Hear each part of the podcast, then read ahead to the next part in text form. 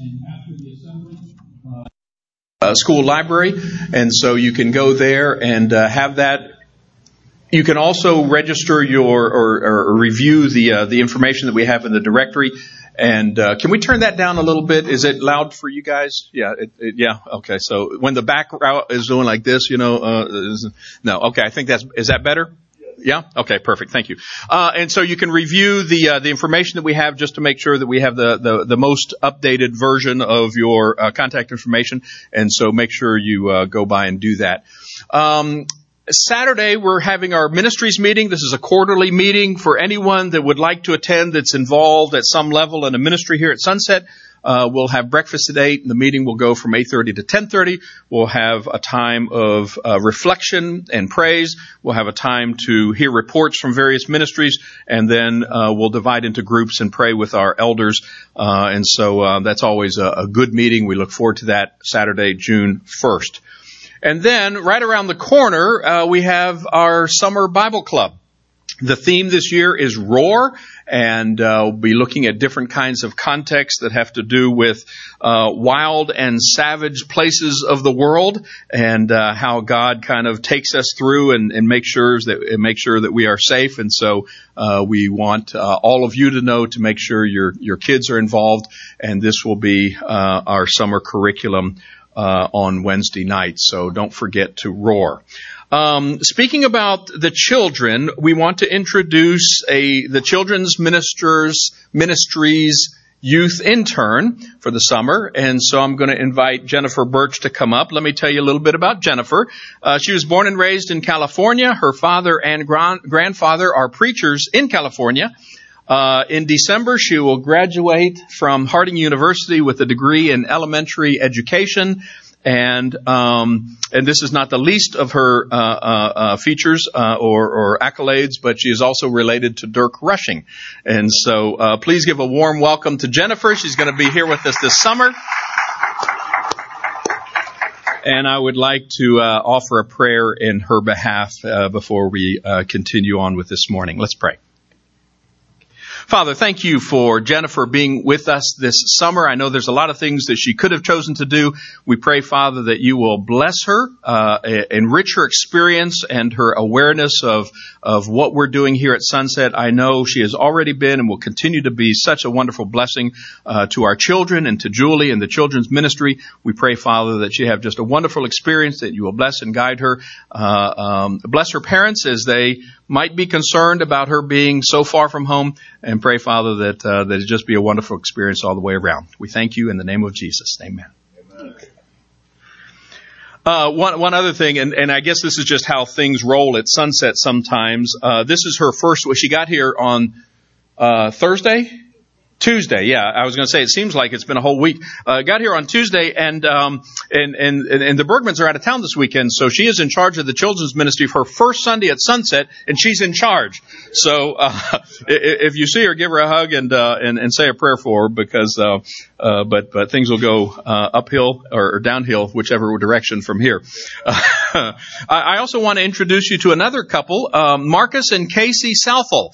Uh, there they are. They can wait. They are newlyweds, and they are now going to be a part of our Sunset family. And so um, it is nice to have. Marcus has been around a while. Casey has been visiting. She's will be moving from uh, Nashville, and uh, we're excited to have them here as a part of our Sunset family. All righty. Who is the goat? Now, before any of you start sending me texts and emails about suggesting that Jesus is a goat, uh, let me clarify. You guys know that GOAT is an acronym, right? And it stands for greatest of all time. Okay? Now, evidently it started with uh, Muhammad Ali back some years ago when he proclaimed himself, I am the greatest, and then he licensed a company called the greatest of all time Inc. And then that got abbreviated to G-O-A-T. And since that time, there have been ongoing discussions of who is the greatest of all time in any given sport or any different kind of arena. Uh, you know, when you think about it, what would it take to be the greatest of all time? Well, when you think about sports, it would be whoever wins the most, whoever has the best statistics, whoever makes the most money. And so people like in basketball, Michael Jordan's name has come up. In tennis, maybe Serena Williams or, or Roger Federer or any number of different kinds of things. In football, there's some guy with some team up in uh, New England, but we'll just kind of move on from that. Um, but, but there's different ways that you can think about the greatest of all time, the GOAT. What would it take for you to be the greatest of all time in your career? Whatever your career is, what would it take? What would that look like for you to be de- designated and recognized as the greatest of all time? You know, I think there's a, a fundamental human assumption that greatness is measured by power in the form of physical strength, physical prowess, perhaps in military might, the quantity of money, how much fame, any of the things that we might assume are connected with our own human ability and our ability to look down on other individuals. So to be the greatest means that you have the most sales, or you have the highest degree, or the highest salary, or the highest rank, or the best office, or, and then the list goes on and on and on. The greatest of all time. In today's text, in Mark chapter 9, Jesus is going to take our conventional wisdom, because it's not new to us. He's going to take our conventional wisdom and turn, its, turn it on its head. Because for Jesus, being great has nothing to do with our importance or our authority, our ambition, or our human achievements. Jesus will measure greatness not by success, but by service. Now, our text today begins in John. Uh, uh, where did John come from? Uh, Mark chapter 9, uh, verse 30 and following. This is the second time Jesus is going to announce his upcoming death. What's interesting, there's three times in this middle section of Mark, 8, 9, and 10, chapters 8, 9, and 10, where Jesus three times is going to give a prediction of his upcoming suffering, rejection, uh, uh, uh, murder, death, and then resurrection. After each one of these, there is a time where the disciples seem to go counter everything that Jesus is saying it provides an opportunity for them to Jesus give some additional teaching on what does it really mean to follow Him. And so we're going to read through the text, and then what I'd like to do is to kind of walk through the text beginning from the end of it backwards, and then we'll end up at the beginning. But let's go ahead and read through the text now. Mark chapter 9 verses 30 and following. Leaving that region, they traveled through Galilee. Jesus didn't want anyone to know he was there, for he wanted to spend more time or specific time with the disciples to teach them. He said to them, This is the prediction. The Son of Man is going to be betrayed into the hands of his enemies. He will be killed, but three days later, he will rise from the dead. The disciples didn't understand what he was saying, however, and they were afraid to ask him what he meant. The last time Jesus had this conversation with his disciples. Peter jumped in, got reprimanded, got called Satan, and so now the disciples are a little gun shy. They're not going to say anything. They're just going to be quiet to Jesus' face. After they arrived at Capernaum, settled in at a house, went walking, Jesus asked the disciples, what, what were you guys talking about on the road? Again, they start kicking their feet, looking down, crickets. They didn't answer because they had been arguing about which of them was the greatest. Which of them was the goat? Now, now keep in mind, Jesus has just told them he's going to be crucified or he's going to be killed. And then on the way from where that conversation took place to this house in Capernaum, they're arguing about which of them is bigger, which of them is better, which of them is more important, which of them likes Jesus more, and which of them Jesus likes more. It's kind of unsettling that that's where they went. So Jesus sat down, called the twelve disciples over to him, and said, Whoever wants to be first, or whoever wants to be the greatest, must take last place and be the servant of everyone else. Then he put a little child among them. Taking the child in his arms, he said to them, Anyone who welcomes a little child like this on my behalf welcomes me. And anyone who welcomes me not only welcomes me, but also my Father who sent me. John said to Jesus, well, well, teacher, we saw someone using your name to cast out demons, but we told him to stop because he wasn't in our group. Literally, John says, because he wasn't following us. Don't stop him, Jesus said. No one who performs a miracle in my name will, uh, will soon be able to speak evil of me. Anyone who is not against us is for us. If anyone gives you even a cup of cold water because you belong to the Messiah, I tell you the truth, that person will surely be rewarded.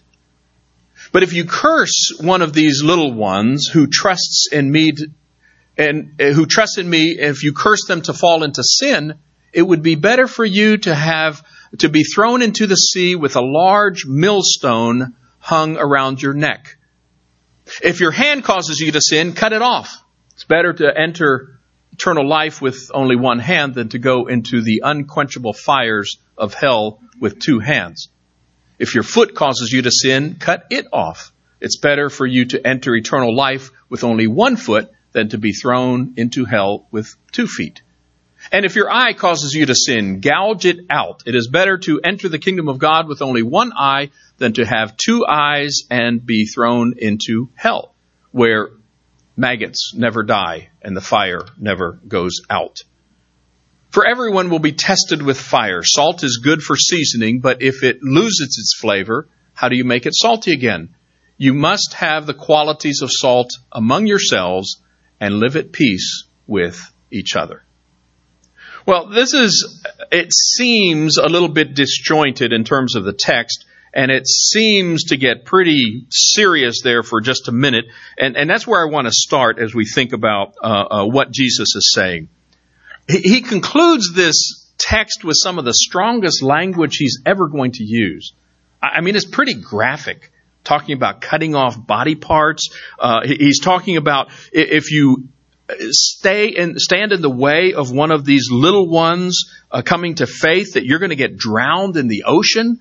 Uh, uh, we've talked before how uh, the Jewish people were a land loving people, and that there was not only them, but many people in the ancient world had a significant fear of the water. So the, their worst nightmare would be to drown at sea. And this is what Jesus is threatening for anyone who stops the progress of one of the little ones, uh, and we'll talk about what that means, one of the little ones in terms of their coming to faith. What, what, what, he's using is what's called hyperbole. It's an exaggeration, but this is an extreme case. And he's saying nothing that we would consider important like hands or feet or eyes. Things that we might allow us to sin. None of those things is so important that it should stand in the way of eternal life. If there is something that is causing you to sin, whatever it looks like, however dear and near it is to your heart and your life, then you better get rid of it. Now, Jesus is not talking in literal terms, even though in the past some individuals have taken his words literally. The Jews uh, in their in their law had various instructions that you were not supposed to mutilate yourself. There were different kinds of instructions about that, and so it, it's obvious that's not what Jesus is saying. But he's trying to draw our attention because he uses language so strong that what we tend to do is go to the other way. Well, it's not really that important. He didn't mean that. And what he's trying to say is, yes, it's so important that I want you to pay attention. It's like that splash of cold water that would wake us up, that would help us to say, He is serious about this. Our behavior matters. The way we treat these little ones, whoever they are, the way we treat them is so important that if we lead them to sin, it would be better if we were drowned in the ocean. He takes the call for us to be his followers so seriously And he's talking, and he ends the text talking about sacrifice. Fire and salt were associated with the sacrifices in the temple. And he's saying, if you really want to follow me, this is the path. And you don't get to choose your own path. The path to greatness, the path to becoming the first is the path that begins, follows, and ends with service, with sacrifice, and giving your lives for other people. And unfortunately, that message in today's world is not real popular. It wasn't real popular in that world either.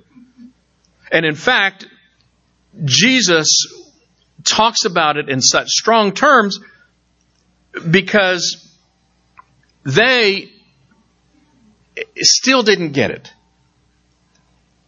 The middle text deals with John and uh, and the other disciples. And, and, as I pointed out as we were reading through, what John says is he wasn't following us. That was John's thing.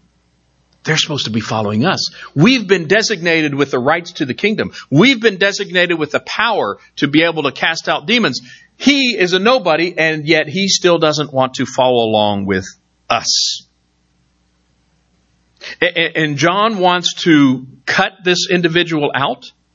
God, John wants to cut him away from God's blessing, and Jesus' response was, no, he's not against us, so let him be.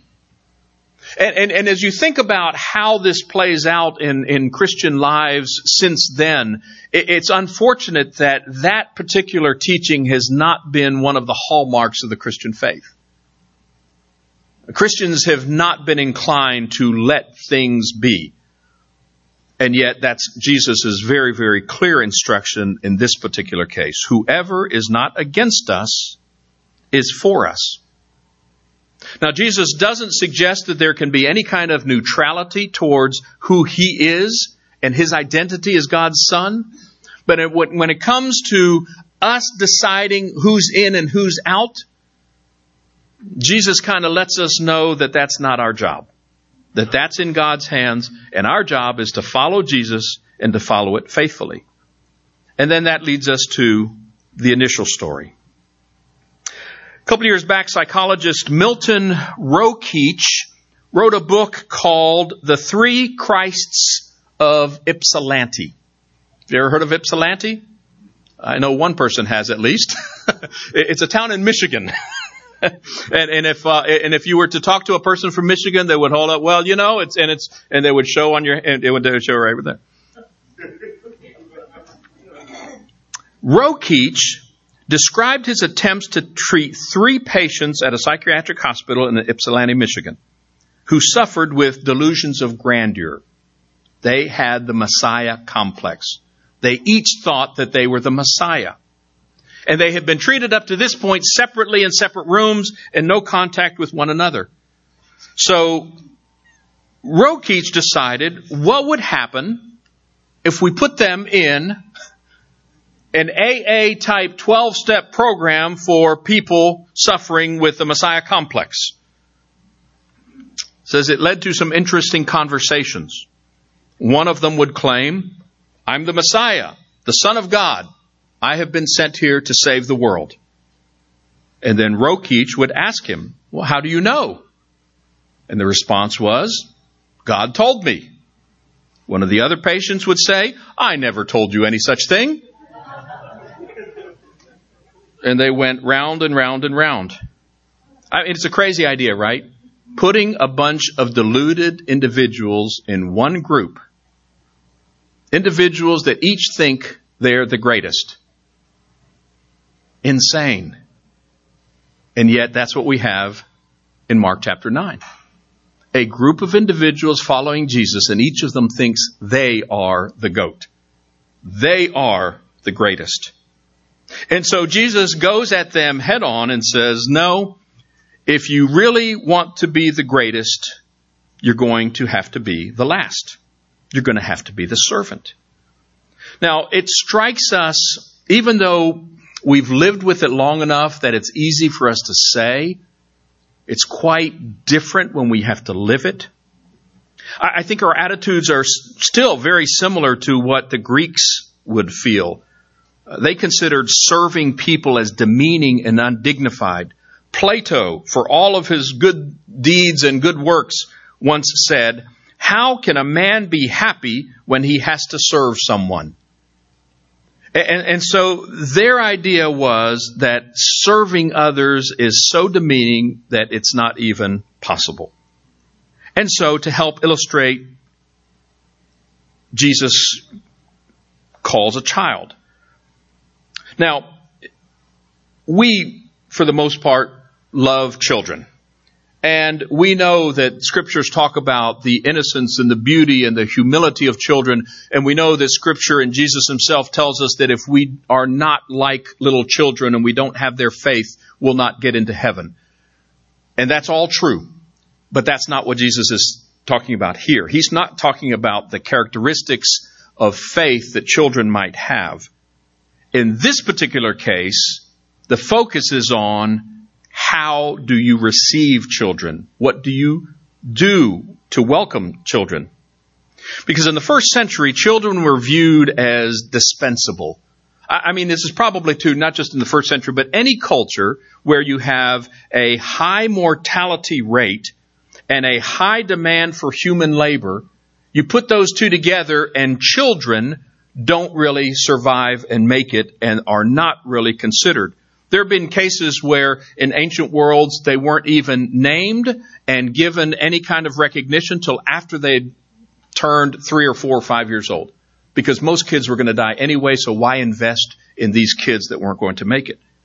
And Jesus grabs one of these little children, someone who the community, the, the, the society would view as indispensable, unimportant, and insignificant, and says, the way that you follow me is by giving importance to one of these kinds of individuals. And I'm sure the disciples looked at Jesus and said, That? We have to consider that as worthy of welcome? The act of receiving someone, when Jesus says you receive them or welcome them, means that you treat them like visiting royalty. You open up your home. You offer them the finest bed, the finest food, everything you have. If someone comes to your house and you don't have food, you go knocking on your friend's house and banging at the door, even if it's midnight, to get food so that you can let them in. You know those parables that Jesus taught. That's how you should treat children. You should bend over backwards to make sure that they're welcomed into your family, into your home, and into your life. Well, that's kind of like what we already do, right? I mean, that's our take on children. We love children and we want them with us, except when we don't.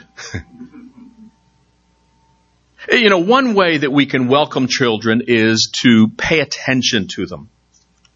I read a story of a man who, when he was five years old, had an experience that changed the way he looked at university professors, at, well, university presidents. Uh, his the, the, the young man's mom was the dean of woman women, and so she had an office near the uh, university president's uh, office, and and and this young five year old saw the students as they would get close for an appointment and they would wipe off their hands and they would be nervous and fidgety because they didn't know what was going to happen on the other side of that door and they would go in and uh, and and so he always had this perspective that university president, presidents are just mean uh, ogres of individuals and that might be true. But then one day he was playing and he would recognize the president by his black wingtip shoes and he saw the shoes approaching and he started grabbing his toys to run and the president got down on his knees and began to play and said, from that moment on, I looked at individuals in power just a little bit differently. So one way that we can welcome children is by interacting with them on their level with where they are.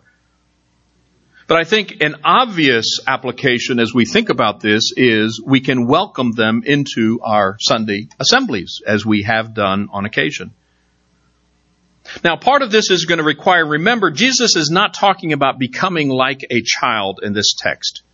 He's talking about us changing our attitudes towards children or lesser ones, and I think he would broaden that to include anyone that we might consider to be less important in society. And he's saying the real issue is how well can we adapt and change to not only put up with, not only tolerate, but how can we welcome?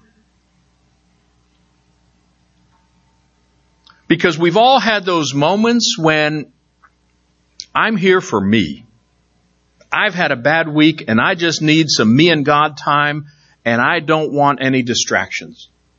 And this individual over here or that individual there or this wiggly squirmy little child or this individual that kind of speaks out or this particular person that uh, might be a neighbor from the cerebral palsy uh, unit next door uh, residents they're just interrupting my me time with God. And what Jesus would say to us is when you welcome one of these, you're not just welcoming some throwaway part of society, you are welcoming me. And when you welcome me, you're not only welcoming me, but you're also welcoming my Father.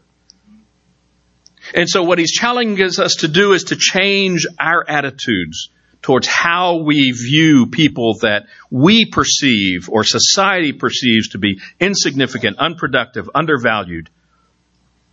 And when we get to a point where we can welcome them, then we will be great. Because we are at our greatest when we are serving our community. For Jesus, success ultimately means being nailed to a cross and hung to die. Admiration means public humiliation and abuse. Being in control for Jesus means letting someone else betray him to his, by one of his closest friends. And it's ironic on this day when Jesus has just shared his heart, the disciples spend it arguing about which of them is the greatest. There's a church in Santa Fe, Mexico that has a hand lettered sign over the entrance to their sanctuary auditorium. There's only one entrance. You have to go in that door.